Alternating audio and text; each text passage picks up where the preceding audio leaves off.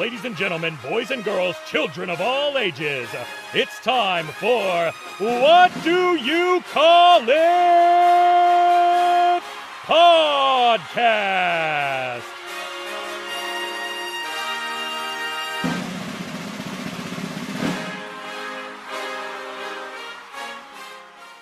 Hello, everyone. Welcome to another episode of What Do You Call It podcast. I'm your host, GB. Today's guest is an ECW original. She's a bodybuilder, MMA fighter, and a professional wrestler, formerly known as Riptide and the Project.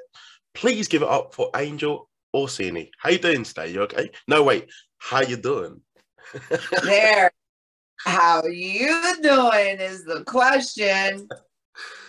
Uh, but um, thank you for coming on. I'm glad to have you on, and uh, I always like doing that. Just a massive Joey fan as well, but it's all good. Awesome. Yeah. um, just, thank oh, you sorry, for the opportunity to connect with uh, your audience. I appreciate that. Share share my career with them. Oh, it's, it's going to be a fun episode. Um, I think they're going to enjoy your story as well. Uh, just before we do talk about your wrestling career, I want to ask about the bodybuilding and the mixed martial arts. I want to ask, did you do that uh, specifically before wrestling? Yes, I, I did. I did it before, and then uh, 1999 was my last year doing bodybuilding and MMA.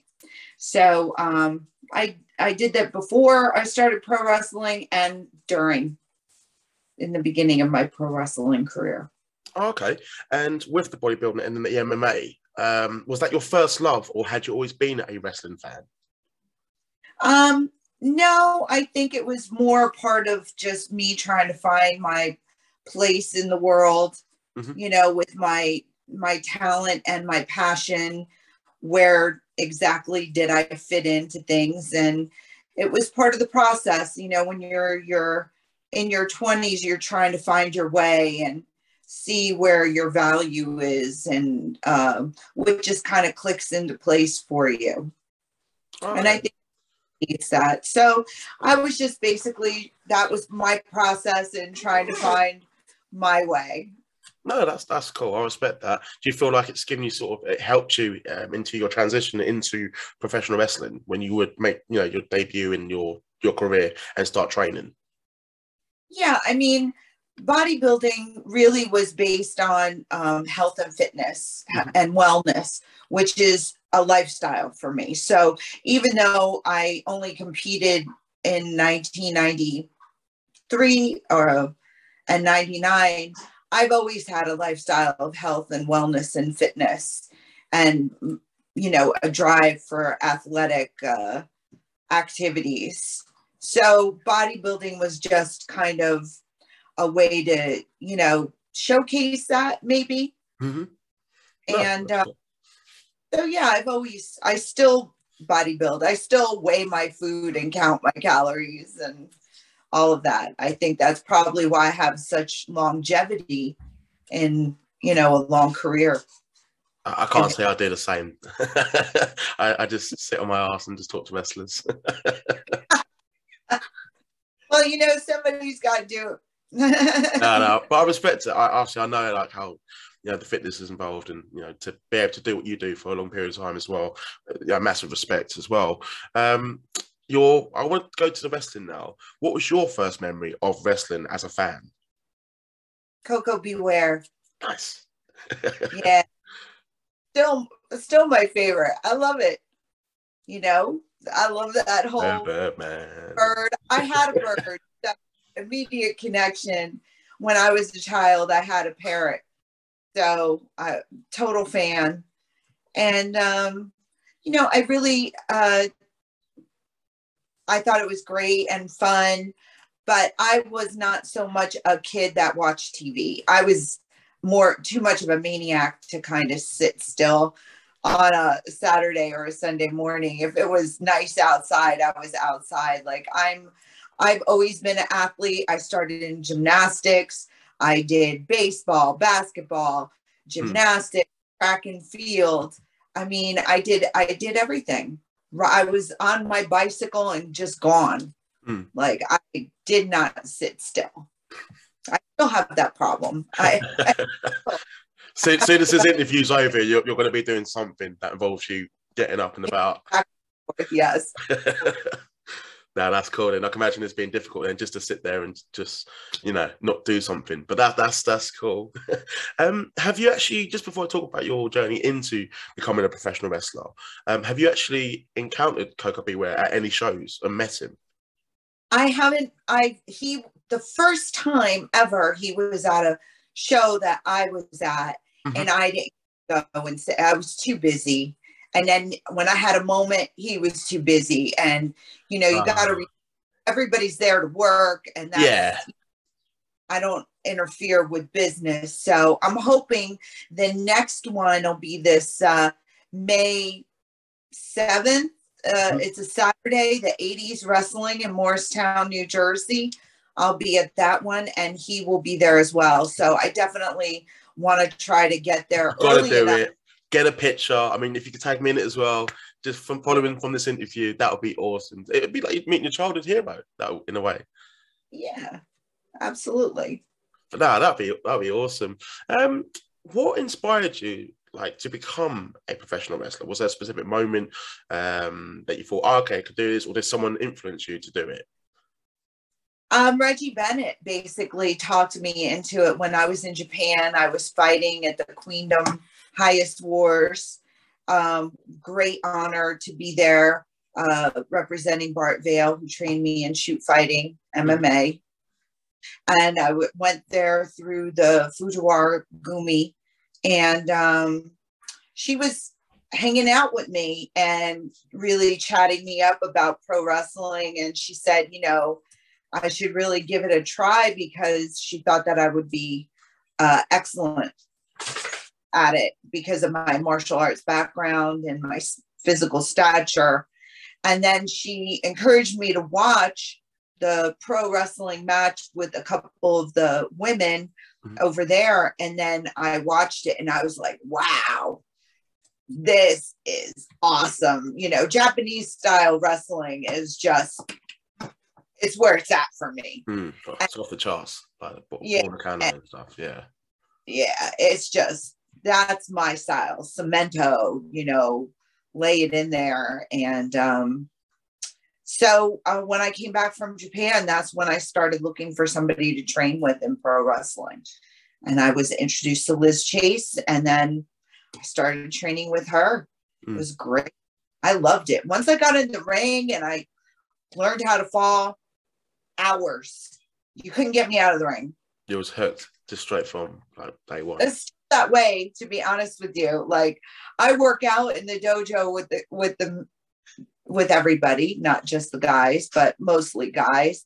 And they're like, You're you don't even sweat. And I'm like, you know, it's I started this in 1996, man. You know, it's just there's no substitute for that experience, that yeah. ring conditioning i have it it's not going to go away as long as i keep at it you know and maintain it which i have no problem doing because i love it like i said. Just once i get in the ring i don't want out. Mm. no that's awesome. I love that actually. That's pretty cool. Um during your training uh, um was it after or during it that you would actually train um, the late Chyna. I, I, think we just actually come to a six year anniversary of her passing. Um, but I know you, you, had her first match, or was it the other way around? No, she was my first uh, match. Oh, okay. She, dude, yeah, she was my debut pro match. She had already wrestled. I think she'd only wrestled one other girl though, and she had wrestled mostly men. Mm-hmm. So she came down to Florida and was training with my trainer, Liz Chase, because she wanted to train with women. And um, yeah, it's very sad that it's been yeah. that long. It was a great person, a great athlete. Um, it was a joy to be around her. You know, um, I finished up like the last six weeks of my training was with her. So I learned a lot. Then yeah, she was amazing. She really was a ninth wonder of the world. Mm. I mean, watch her work out in the gym and throw those weights around. I'm telling you, she was phenomenal. really amazing athlete. I mean, she leg pressed this leg press machine.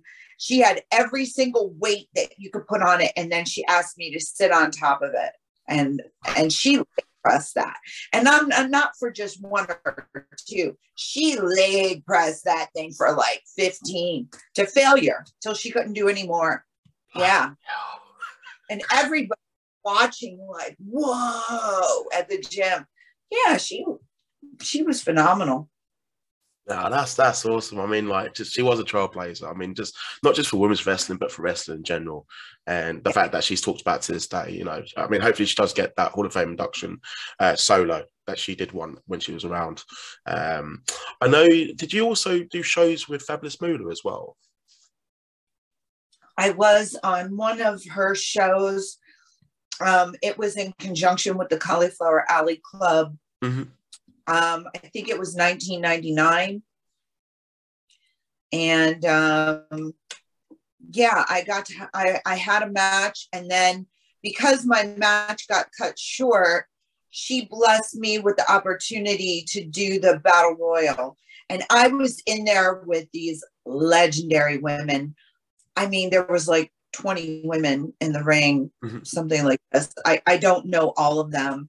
And um, what a it was phenomenal. I was bugging out the whole time. I don't even remember it mm-hmm. like any other match. Like any other match, I'm like very engaged and very present. It's like the Matrix, it kind of slows down for me yeah. and I can see everything, even including the audience. But I'll tell you that match, it's a blur because I was marking out the whole time. Uh, who, who was some of the stand? I know you didn't remember everyone, but who were some of the standouts that you do kind of might have a memory of that you found yourself marking out to? To be honest with you, I've never marked out in a match. Oh, okay. I've been stoked to to get the opportunity. I mean, I wrestled Lita, I wrestled, you know, Chyna, I wrestled. To be fair, though, most of these people I wrestled before they got their break. Yeah. You know, um, I would say probably Dusty was the only person that I was ever really nervous to be around because his opinion of everything I did meant so much to me. And he mm-hmm. was just such an honest soul that I knew the feedback he was giving me was really, really genuine. And he cared about my performance and be and he was a great teacher uh, for me. Um, I've never had that experience. The only time that ever happened to me where I don't remember the match is that one time yeah. in Las Vegas because I knew these women were just so amazing, extraordinary to women's wrestling history. These women made history, you know, and that was just like, I, I was just like, I don't remember it at all. I just remember that I was there, but I just was having this inner conversation of like, oh, I can't believe I'm touching this person. like, oh wow, this is so cool. Like I can remember the silly things that I was saying to myself, but I don't remember what I did or what the moves were or how yeah. the outcome. I know I ended up being close to the end of the match. Uh, it blew, which blew me away that they yeah. did that for me. It was like such a huge honor, really. I'll never forget that. That's pretty cool. That's pretty cool. Just before I talk about uh, ECW, uh, there is another name that I want to bring up. Um, someone that you've had a hand in training, uh, Molly Holly. Uh, I just want to ask, uh, what was your first impression of her, and how was she uh, to train? Oh, she was just natural and such a sweetheart. I mean, mm such a genuinely great person. She is the kind of person where you know she's like the example for you she really is kind, generous, genuine, uh, just, you know, really a beautiful soul. And she's an amazing talent, you yeah. know, an incredible athlete and uh, really astute wrestler, exceptional, excellent. Yeah. And uh, anybody that would get to work with her, you know, they should definitely um, be grateful for that opportunity. absorb as much as we can. But it's pretty it's pretty interesting that you're you've been able to try you've been able to train people um, when you haven't when at the time in the business for very long, kind of showed where you were. If that makes sense. So yeah, you know, people were entrusting you and ask you know basically getting that knowledge to them already. I mean, what advice were were you kind of given at that time? I mean, compared to now, that the advice that you would may give. Um well, first, I just want to say, you know, I think the reason why I was so advanced is because I was training every day. Yeah. You know, Friday, the only time I would ever take off from training would be if, if I had a wrestling show to go and do. Mm-hmm. So, and not only was I training in pro wrestling, but I was still training in MMA, which still gives you this it's like advanced training in pro wrestling. You know, they do complement each other because it's important to have the basics and understand what makes sense and psychologically when you when you're putting your matches together yeah. things that you would you would do and things that you wouldn't do you know um, so i think that's the reason why i was in that position to be able to teach other people and um, I would say, you know, the most important thing is really to listen more than you talk. It's great that you have ideas. And I would say, you know, encourage people to express themselves artistically. But the truth is, that's not as important in the beginning as really having a solid foundation of the basics. Yeah. Because you're hurt or you hurt your partner, you know, who cares what your gimmick is, you know, and like if you can't perform and execute, it doesn't matter. Yeah, it's all for nothing. Yeah. The execution and being safe is the most important thing. Yeah. And your gimmick, your character can is it should always be a kind of evolution mm. and changing. And you should never get um married to your gimmick so much that you don't want to perform or do something as a different character you know? There's a balance there. You should be able to develop yourself and your character and change it for the different situations because the objective should be to wrestle as much as possible. Mm-hmm. so you have to develop that range in your character so that it fits into other federations stories, right? They're not going to change their story for you, you know, if you're you're not a famous person that's already made it in the business, you know, you have to change your your story to fit into what they're doing. And the more that you can fit into that, then the more you're going to work. And really that should be your goal is to work on shows as much as possible so that you can get your name out there and build a reputation for yourself the way you've put that is brilliant. Like, I, I, mean, I've, I've tried it once. I accepted that's not for me. But for any upcoming wrestlers, I think they should really take, you know, put that on a notepad right now and absorb what you just said. I really do. Like the way you've, you know, obviously the gimmick can be important as well, but learn the basics as well, being safe, and then the gimmick can come, but evolving and adapting as well. I really like that. That's pretty cool. Uh, ECW, as I said in the beginning, an ECW original. Uh, you'd end up joining ECW as the project until the doors closed, uh, managing the stables, sideshow freaks, uh, feuding with the likes of Jazz, a true legend, really like Jazz, and Dawn Marie. Uh, I want to know first, how did you end up in ECW? Well, I worked, uh, I began to develop a hardcore style. Um, there were pockets where there weren't a lot of women to wrestle. Mm-hmm. So, in order to make it kind of get over better with the promoters, doing hardcore matches intergender kind of made a little bit more sense to the promoters.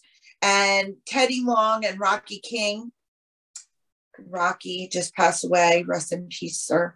Um, gave me an opportunity to, you know, work on their shows and do the hardcore matches versus the men. And then I started to kind of de- develop quite a repertoire in hardcore style. And I, I had access to tapes of, of getting my work recorded. So I was submitting that as a, you know, it wasn't like it is now where you just have your phone and anybody mm. can. It'll be on YouTube like that. Yep. it's a lot of effort to actually get somebody with a camera to record you and then get a, a tape to submit. Yeah. So I started um, submitting that tape around and um, then I started campaigning and going to the ECW shows and working out before the shows. I was already friends with Jason Knight and I was friends uh, with Lita, and they introduced me to Jazz. And so I would just go out there and train with Jason, Lita, and Jazz. And then I started getting work working with them on other promotions. So I finally submitted the tape to Tommy Dreamer and then he got an idea and he hired me as the Prodigette to to to be the uh, uh, tag with uh, the prodigy Tom Marquez. I think we only did that maybe one or two times, but it was a lot of fun. I loved it. It was great, and all of the guys were so great to me. I they really were, um, and they were so talented, man. ECW original wrestlers. I mean, um, Jerry Lynn. I, I Jerry Lynn, Rob Van Dam, uh, Mikey Whipwreck, uh, Danny Doring, um, the Amish Warrior. Oh, well, no, it's just yeah. Jet, uh, Teddy and Nova Super. Mm these guys were phenomenal wrestlers and balls mahoney and i mean they were great you know i miss seeing them on tv and tv now is you know there's a lot of really interesting characters but mm. um you know i kind of feel like if it wasn't for ecw i don't know that there really would be the level of, of wrestling that's out there now and Ring of Honor and AEW. Hmm. I, I, think I think you're right. They, they wouldn't be like even just before like the Attitude Era and the level of wrestling Ring of Honor and just you know the, the, the talent like you've just mentioned just unreal. Yeah, definitely.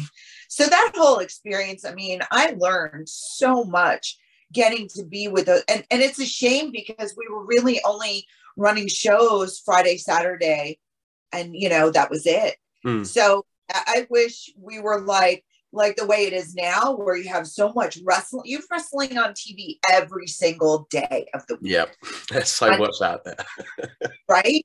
I mean, if if I could work every day around, oh man, forget it. I would have been even more ahead than than I am now. You know, but I'm I'm enjoying wrestling now. It's a great product out there now. I got to ask, but it's still on ECW, but the fans. Um, obviously, ECW is known for its uh, its fans and its colourful language. Uh, are there some times where I think you've been in the ring of jazz with Dawn Marie and they'd be chanting things at you like she's a cracker or she's you know she's got this STD. Uh, what was your like first reaction to being in an ECW ring and hearing all this being chanted at you? Did you embrace it? Did you like it, or was it a bit like oh, bit drawn back, yeah, withdrawn from it. Oh no, I was like, yeah, I'm doing my job. They hate the as much as they can. And that was really applause for me because I was a heel. So I was like, yep, I got them. the louder they chant, the happier you are. yeah. The bad they were, the greater it was. I was like, yeah, yeah like I'm shaking my head, you know, and I'm like, I'm loving it. I'm like, oh, awesome. only only in wrestling can that be a compliment to getting charges of crackle? Yes. only if you're the bad guy, you know. oh yeah, I mean if you're if, if you're the hero, uh change direction, become a heel immediately. you know capitalize on the on the movement going on in the crowd definitely well to do some of the charts that they did in ECW at like football, as you guys call it soccer, I'd be removed immediately. So I love wrestling. just a few things that I want to um, ask more about ECW. Uh, just one yeah. person that hasn't been mentioned might be a surprise to the listeners. Paul Heyman. uh, the creator of ECW. Um, how many interactions did you have with him, and what was he like overall to deal with? Oh, he's just like a really good teacher. You know, firstly, uh, every pay per view, you he's you know the executive producer, so you know you're listen to what Paul says, and um, it, and and then you kind of break off with your groups, um, and each group kind of has a leader, and that's you know, and then you work your things out. But we had a lot of freedom as far as that goes, you know, and basically that's the reason why we were there was because you have to have this certain level to be hired with a company like that at that time. If you didn't understand psychology or your your in-ring performance was not something that could be predictable and executed, you know, and replicated at will, mm-hmm. you you there. You you wouldn't. you just wouldn't. No. Yeah. You wouldn't be hired. You wouldn't be allowed to do that, you know, in the first place. So um, it wasn't like it is now where they tell you everything to say. Hmm. Uh, you know, they would give you an outline. This is what you we need from you, and then you had the freedom to do. You know, and if there was anything that needed correction, then they would correct you after the fact. But you know, uh, and basically, if they need to correct you every single time you get that opportunity, then you're not going to get those opportunities anymore. You should be able to figure that out after somebody tells you something the first time. You know, if they have to keep telling you the same thing yeah. and you don't get it, then you're not going to keep that opportunity. Wasting their time. Yeah, you're not absorbing what I'm telling you, this information. It's just going over head and just, why am I bothering? I, I can understand that. Been very frustrating for the talent and for those that aren't willing to learn. Yeah i mean for everybody else that's at that level you can't hold them back with your stuff. You're just not ready yet. So mm. you hmm. go back down the ranks and you know get more training get repackaged and try again later after you you do figure it out and you can you know give them what they're asking you to give them you know? Okay. Yeah that's about it. I mean paul was great to work with he's really everything you would um, expect him to be. To be honest, you know, he's a great teacher and he's a genius. Mm-hmm. And, you know, it's like he'll tell you something and it's like somebody turned on the light for you and you were in the darkness before and you're like, wow, like that's brilliant. and the more that you're around him, the more that you will think like him, you know. Yeah there were a couple of other people that were in the locker room that were really great leaders. Of course, Simon Diamond was one of them. You know, that's why he had that group. Pat Kinney was great to work with. He's a genius in his own right, obviously, because look at his career even after ECW and even still yeah. now. And working still, in Impact for such a long time. Yeah. Yeah. Um, and I would say Ravens, you know, Scotty was uh, another person who was a great teacher and who could really help you polish up. And um, of course, Jerry Lynn hmm. and New Jack. New Jack was great. Ah, I want to hear about New Jack. True. Really, he could really wrestle. Um, he would do clinics before before the show and really get in there and teach people. And he was a great wrestler and he was a great person, but he was very misunderstood. Yeah. You know, and um I, I for that I'm sad because he was a dear brother to me and he really helped me a lot and he helped me polish a lot actually to get me ready for TV. It's kind of a little bit different if you're wor- used to working wrestling shows and then you go on to TV, there are things that you need to know yeah. to, to aware of. And um, you know, if somebody doesn't tell you those things, you're not gonna you're not gonna learn it just on your own. Um, you can only do so much self correction without somebody from the outside who is an expert looking in and giving you those pointers to help you polish. And you should always look for those opportunities because that is the kind of stuff that will hold you back from going to the next level. And you shouldn't let anything hold you back from going to the next level. If you do all this work it's you know reasonable and rational logical that you would push forward and you know keep keep correcting until you can polish yourself to get that opportunity I didn't. I didn't realize New Jack was that important uh, to you and you know career. That's that's awesome. It made me smile a little bit because I, I, loved him. And obviously, Western World Boston last year, um, which is a bit sad. But obviously, I think everyone sort of embraces how great of a character he was, fans and his colleagues as well. Um, thing I like about ECW, we're talking about in 2022. Fans still talk about it, and I've had guests previously, just incredible, Chilly Willy, and they've embraced how much ECW was like a family you know, backstage, you wanted to help each other. Um, how was it that you found out that the doors would be eventually closing in 2001? I mean, I really didn't until it was like we, it was like, well, there's only these shows and then there's no more shows. And it was like, oh no. like, and, and it was, it was hard for me. Uh, I'll tell you, it was a really emotional time because I was living out of my car and I was basically homeless the whole time I was in ECW. Nobody knew that or let anybody know that. I had like a storage unit here, a storage unit here, uh, in this other area. And then I left the rest of my belongings at my family farm in New Jersey. And um, I would just travel and live out of my car. And, when we were in this area, would switch out gears and stuff from my storage unit there. And yeah and unfortunately i lost a lot of my belongings too because one of the storage units my rent um, i wasn't able to pay it. Um, so i lost all the stuff that was in that tr- that unit. So it's it's kind of it's it's a lot of self-sacrifice. Um yeah that's commitment like people don't realize like what you have to do sort of getting that far in the industry. Yeah. That is that's that's bonkers. That is, but you know, but we're we're I think obviously there's a as a brighter side. There is a happy ending to this. Um, it's not all doom and gloom, which is good. Uh, there is one person I think we did touch on, but I think you've wrestled a lot of times over the years. She retired not long ago. But you know, I'm going to say Jazz. Just want to ask, um, you know, basically how was she to work with inside the ring and what's she like outside the ring as well?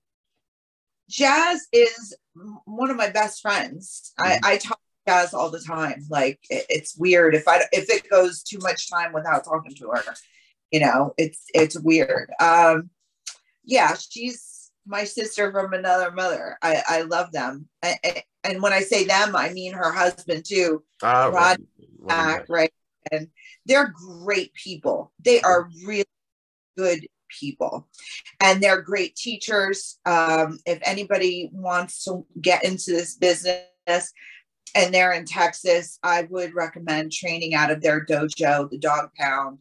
Um, uh, they're they're just I can't. There's not enough words that I can use to describe uh, how awesome they are, what what their vibe is. It's just positive all the time, and they can help anybody mm-hmm. uh, learn their strength enough to make it a, a career in wrestling if they're willing to put the time and the effort and the consistency in. They can definitely get somewhere for sure. Great teachers, great people to be around uh, it is like a family. They carry on that ECW vibe tradition mm. of it being a family. And um, they're very dear people to me, really important.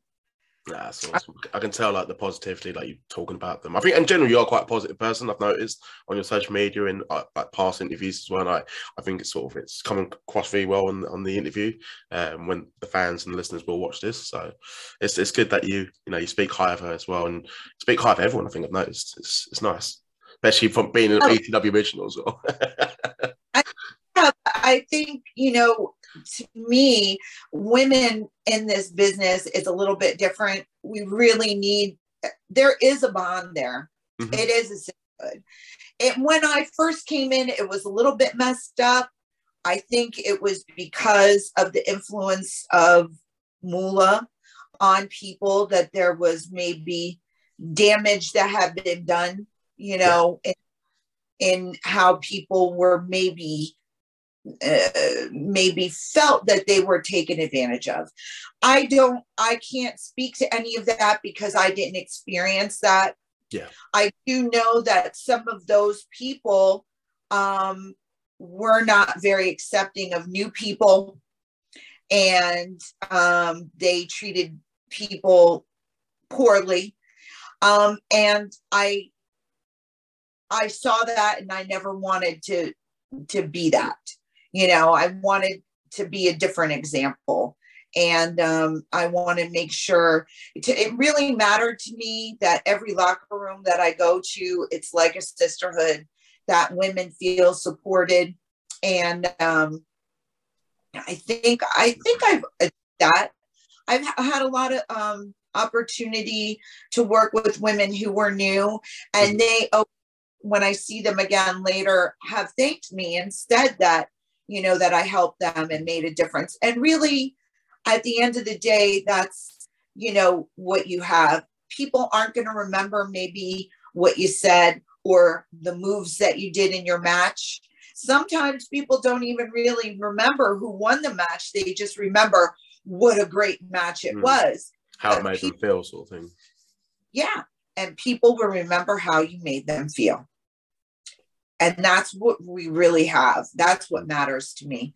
I want people to feel that they it was worth their time and effort to go to the show, to experience one of my matches. I want the girls that I work with to feel like it was worth the effort that they put into it, that they did something that they're proud of. We told a great story and you know we had the response that we wanted I think that that's you know a worthy a worthy purpose. No, I like that. That's pretty good. Uh, there is a thing I want to touch on. It's actually your your time in Europe because I've got a lot of European listeners and I'm in the UK, England. Just thought I'd throw yeah. that there. Um, I just want to ask you, how was your experience in Europe? You wrestled in was it Germany, Holland. Um, you didn't come to England, did you? Just out of curiosity. No, I did. I wrestled. Oh, oh yeah, I was in England for the 1999 Transatlantic Championships, which I believe was the first time they had women wrestling on uh, TV in the UK. I wrestled with Katarina Waters for NWA UK, and there was uh, a girl named Violet Flame who was also in that tournament, and uh, that was for NWA UK. And um, we even did a cool thing on the t on regular TV, like the news, because they said it was the first time they had women mm-hmm. wrestling TV in the UK. And I got to slam this guy who was like a, a TV anchor for the news or something. He was like really famous guy. He had asked, he's like, could you could you do something with please? And I was like, I'm like, I looked at everybody, I'm like thinking he's a very old gentleman. Looking at Are you sure?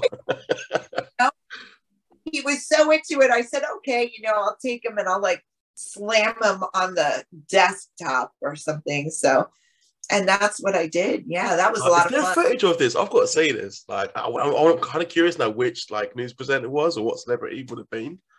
I don't know. Oh. I, I, don't know it has to be in relation to the transatlantic uh, championships so there was wrestlers from america wrestlers from australia mm-hmm. and then of course your your british wrestlers I'm gonna have yeah. to date for this. I'm gonna search this like mad tonight after this interview after I've recorded, whilst I'm editing this. you find it, please send it to me, and I'll course, put it. Yeah.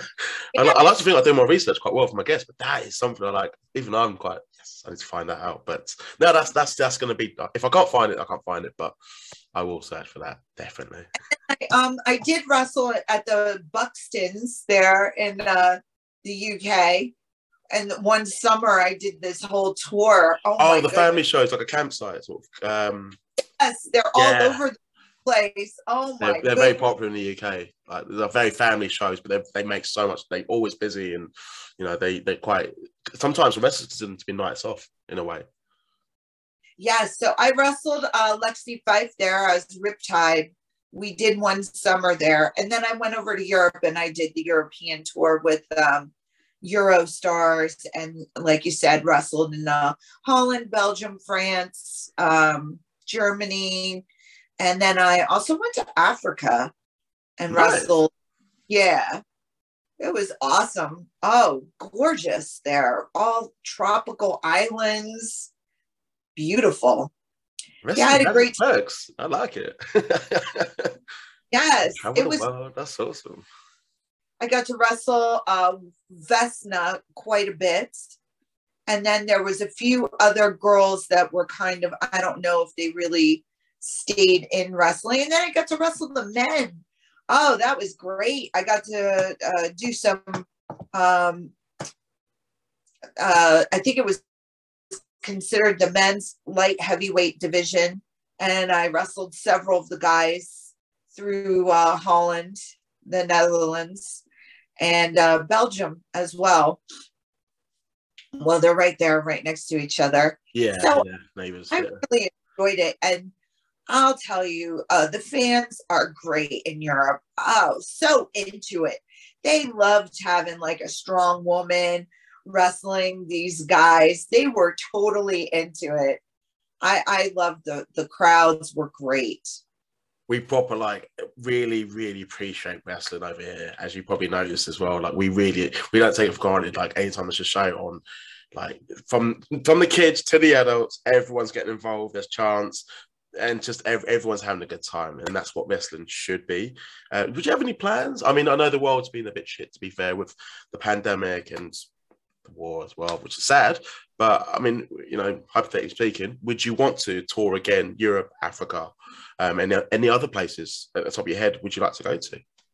Absolutely. You know, I'm uh, wrestling is my passion, and I want to.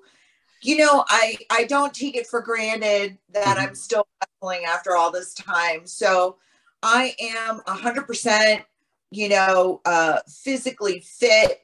I am able. I feel like I'm wrestling the best matches I've I've ever had because the women that are out here now hmm. are, mm.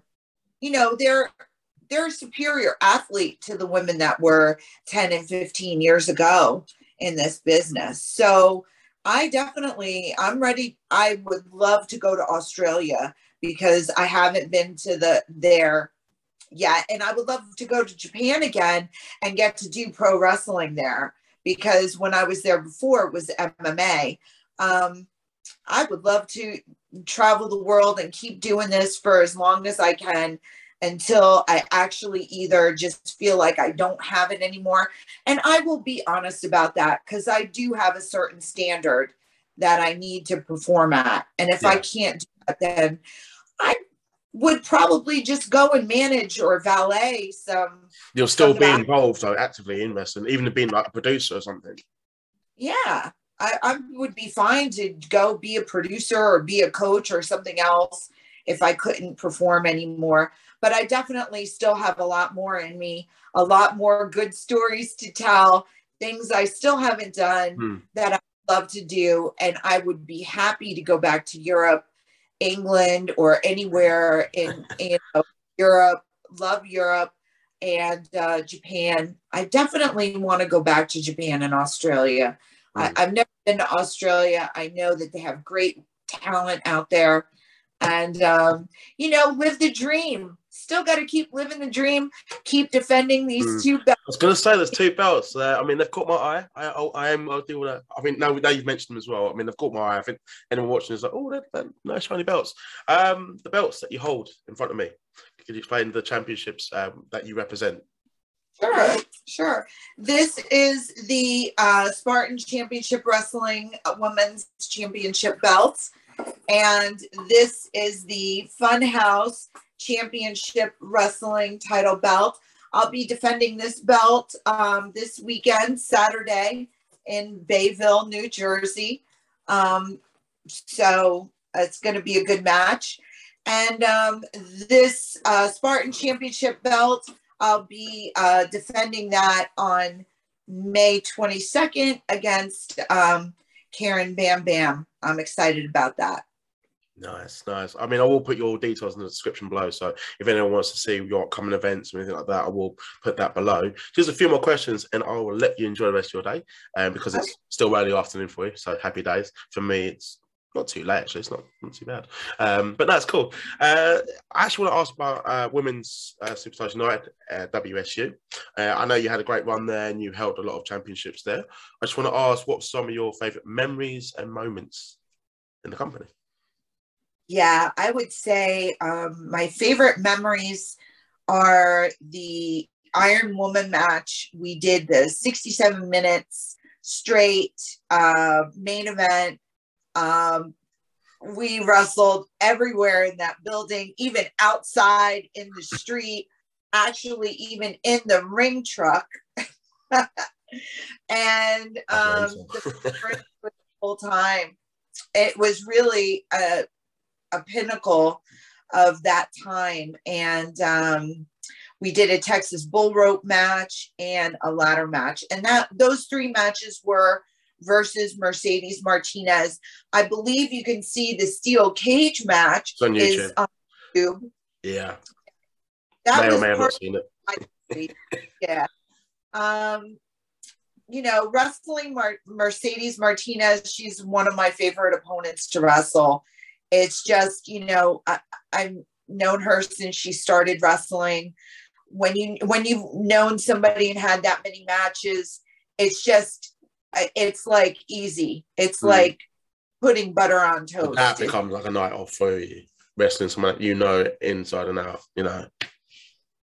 Yeah it's just you can read the body language of what's going on and mm. you just you know we we know where we're at it's it's really an awesome feeling as a, a wrestler to be able to have that kind of uh, um, synchronicity with your mm. with your opponent. You know and we've been able to replicate that uh, it not just mercedes martinez i have that with jazz amy lee primetime amy lee is another one. I had great matches with her. We just feel it out. We knew where we were at and and could go with it um, there's a couple of really great women that I feel like, you know, I could have rivalries with today that would be similar to that. I, that is actually going to be one of my last questions. I was going to ask, um, in terms of you just mentioned it, but I'll follow up on it. Who in the wrestling world, in terms of the, the, the female talent in the, the women's wrestling world, who's caught your eye, and who do you think would make a good opponent for uh, Angel Orsini? So I, I, you know, I wish I knew everybody's like. Sometimes I know people by their real name, and I don't know their ring name. And sometimes I know their ring name, but I don't know. like, right? So like, uh, there's a there's a Gabriella. I don't know her last name. I know she trains out of the Monster Factory. Um, I'm really looking forward to somebody booking some matches with versus her. Mm-hmm. Um, there's a Valentina that I'm going to be wrestling this summer for if I can retain this belt. Um, then she will be my next match. You will. To, Spoiler. yeah. uh, so I'm looking forward to her. I'm looking forward to wrestling uh, Karen Bam Bam. Um, I loved wrestling PJ Whip and Ashley A. Wrestler. They're very talented um, women. And um, I do, I would like to, you know, if I was to get on TV somewhere, I would say, um, I would love to wrestle Britt Baker. I think she's phenomenal. And Thunder Rosa Wow. I, I have wrestled Nyla Rose before. Oh, um, oh, cool. When was that? Uh, yeah, that was in, I think, WSU. I wrestled Nyla Rose. Or it, how long she's actually been doing this for, wrestling wise. Yeah, she's been wrestling for a long time. I yeah, I, yeah. Um, I think I was you know, one of her first few matches. So, you know, just to have wrestled her then and to see mm. her now, I would love to wrestle her again. I mean, she is just, she's awesome. Yeah. She, she is. And um, let's see, who else? Um, well, there's a bunch of girls that just got picked up by WWE. So, you know, unless I go there, I'm not gonna. you know, they kind of have a cutoff that they won't hire anybody over 25. So, yeah, I, it, yeah, because they've changed it now. Like even like the um, original Black and Gold NXT, they were very like flexible of age. Like it, it didn't really matter. But now the new NXT is just like all you know. You, once you finish school, getting the ring like it's it's a weird concept. But like AEW, I've noticed they're quite they're they're really like all ages. All, all doesn't matter who you are, as long as you've got the talent, we will give you a chance. I've noticed that. Yeah, and I love also Abaddon. I, I love her whole gimmick. Oh, looks great. Looks great. It is great. There's also, you know, um, Holidead and Rosemary. They do like the demonic kind of. So I love that. Yeah, Holidead's good. I, great. You know, I would love to work with any of those girls. And uh, Su Yung is another one. Now, I met Su Yung before she became the Su Yung that this demonic uh, character, and she is, uh, you know, she was great to work with before. So I can only imagine that it's even better to work with her. You know, getting mm. this character um, for so long. Uh, Mickie James is awesome. I love Mickie James. I I wrestled Mickie James when she was Alexis Laree. That's uh, you know. That's yeah, that's from Ring of Honor, wasn't it? For WWE. Yeah, that was OVW time. How? Oh, I, I will make the last question. Don't worry. So I feel like once I get someone's name, I'm like, oh, this, that, this, that. Um, but because I, I, know you've done OVW as well. Uh, how was your run in OVW? I mean, how was the experience overall? Well, so OVW, I wasn't really a wrestler. What I was doing was I was working out with the girls there. So I actually worked out with Serena Deeb when she was in school there learning.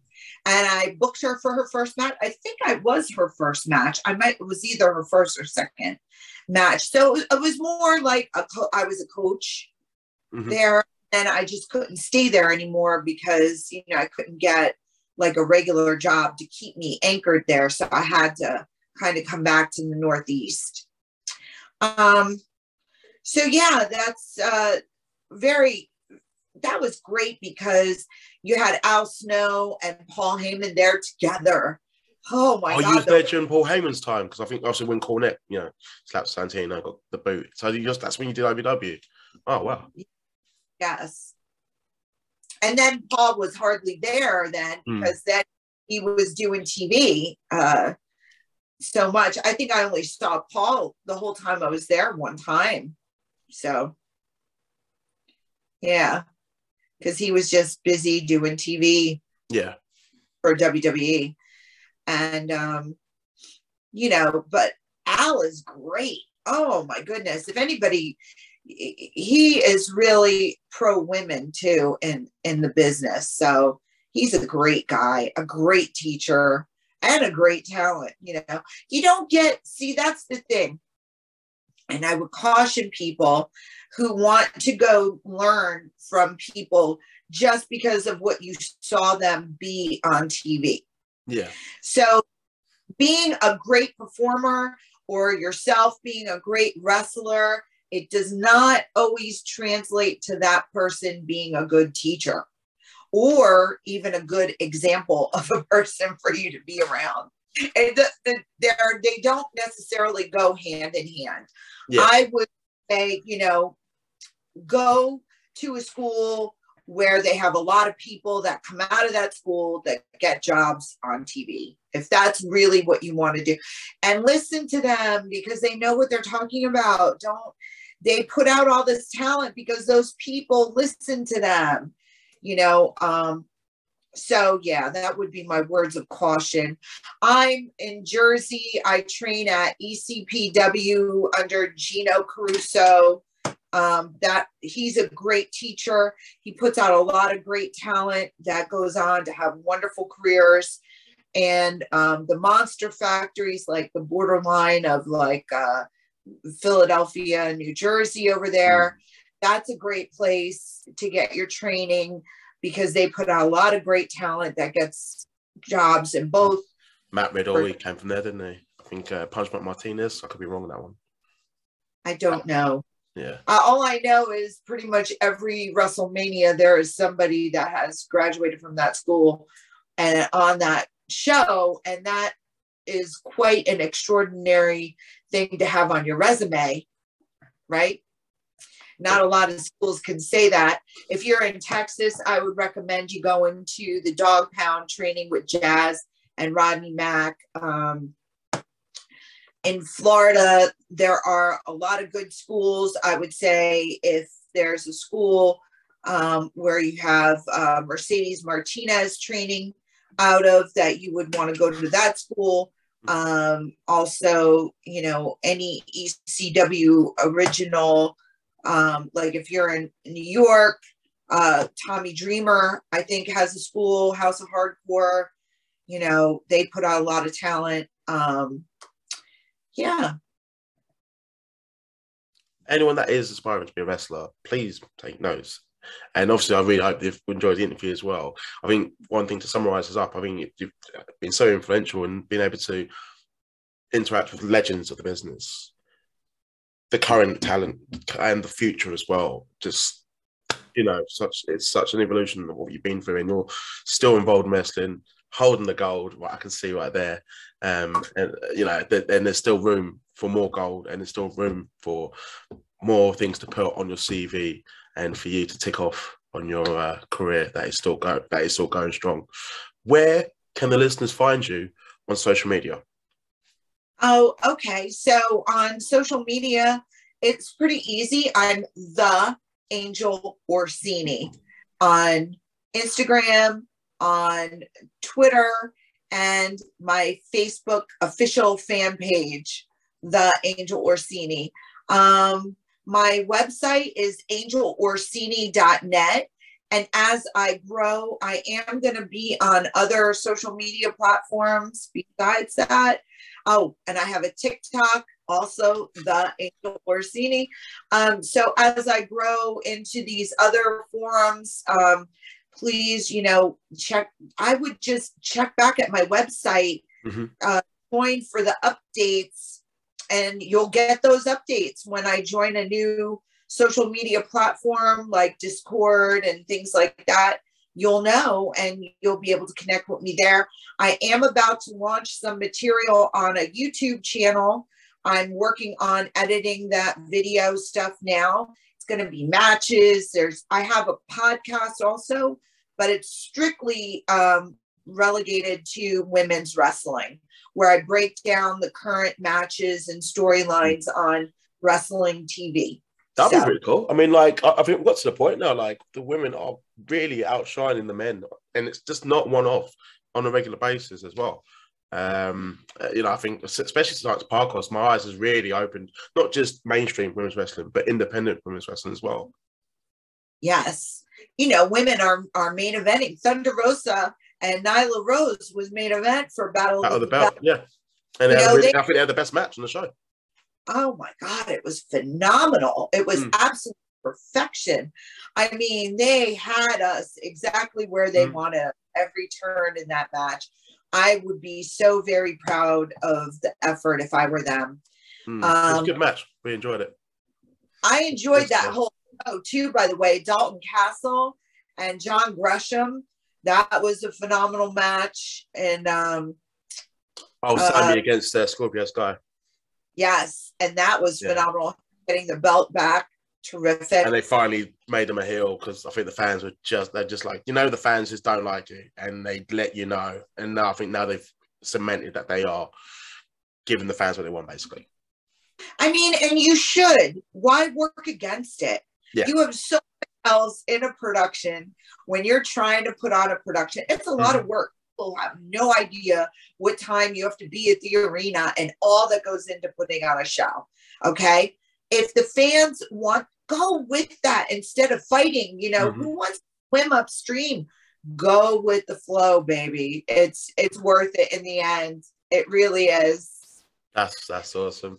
And what have you got lined up um, for the next few months? And any specific shows, any specific projects? I think you mentioned about the podcast and the video channel, but is there any specific shows that you want to plug um, as we wrap up the show? I would say, you know, definitely support uh, Titan Championship Wrestling is a network. Mm-hmm. Uh, Funhouse Wrestling is a part of that network. Um, you know, that's this weekend, April 23rd. Um, then there's going to be uh, Spartan Championship Wrestling, May 22nd match where I defend the belt. Uh, they also have uh, independent um, school. And um, if you're interested in learning, that's a good place to learn. It's uh, a monthly fee to go and uh, train. Um, I would say the other thing that I'm working on, we didn't talk about, is I'm working on a health and wellness podcast, and I'm going to be launching that very soon. The name of the company that I, I own is Elevated Living. I've been working on a curriculum to help people with things like wanting to get rid of bad habits mm-hmm. and start new, healthier habits. Um, everything from like going vegan to just getting healthier or um, trying to manage anxiety or anger management or type those types of things. Um, we have curriculums for those things, and I'm working on the webinars that will be uh, launched. It's very uh, affordable. You know, webinars like $4.99, and then there's additional coaching that people can get to help them carry on what they learn and implement that into their life. It's going to be a podcast, but it's also going to be special coaching programs. And we have different levels of coaching that are, you know, fit different people's budgets. So um, I would check for that, and that'll be announced through my social media and on my website as well. Awesome, awesome. I'll put the details in the description below. Uh, it's been a pleasure having you on because I know your time's limited, uh, but I've really enjoyed the show. I've cracked up a few times as well, and hearing about people that I've generally like, you know, grown up with as well. To hear that they're, you know, they've had a positive impact in your career and your life as well. Um, I know the New Day say it's catchphrase, but I generally feel that you sort of um, spread that power positivity and it's not just a gimmick it's it's awesome so thank you for coming on for everyone that has listened to this episode of what you call it podcast there's going to be more episodes uh, actually coming out this weekend so stay tuned if you can like subscribe please do so to this channel it means i can get more guests that are so cool, such as Angel Orsini and others as well. Um, but for now, everyone, enjoy the rest of your day, evening, week, whenever you listen to this. But just embrace yourself. Be positive. Take care, everyone.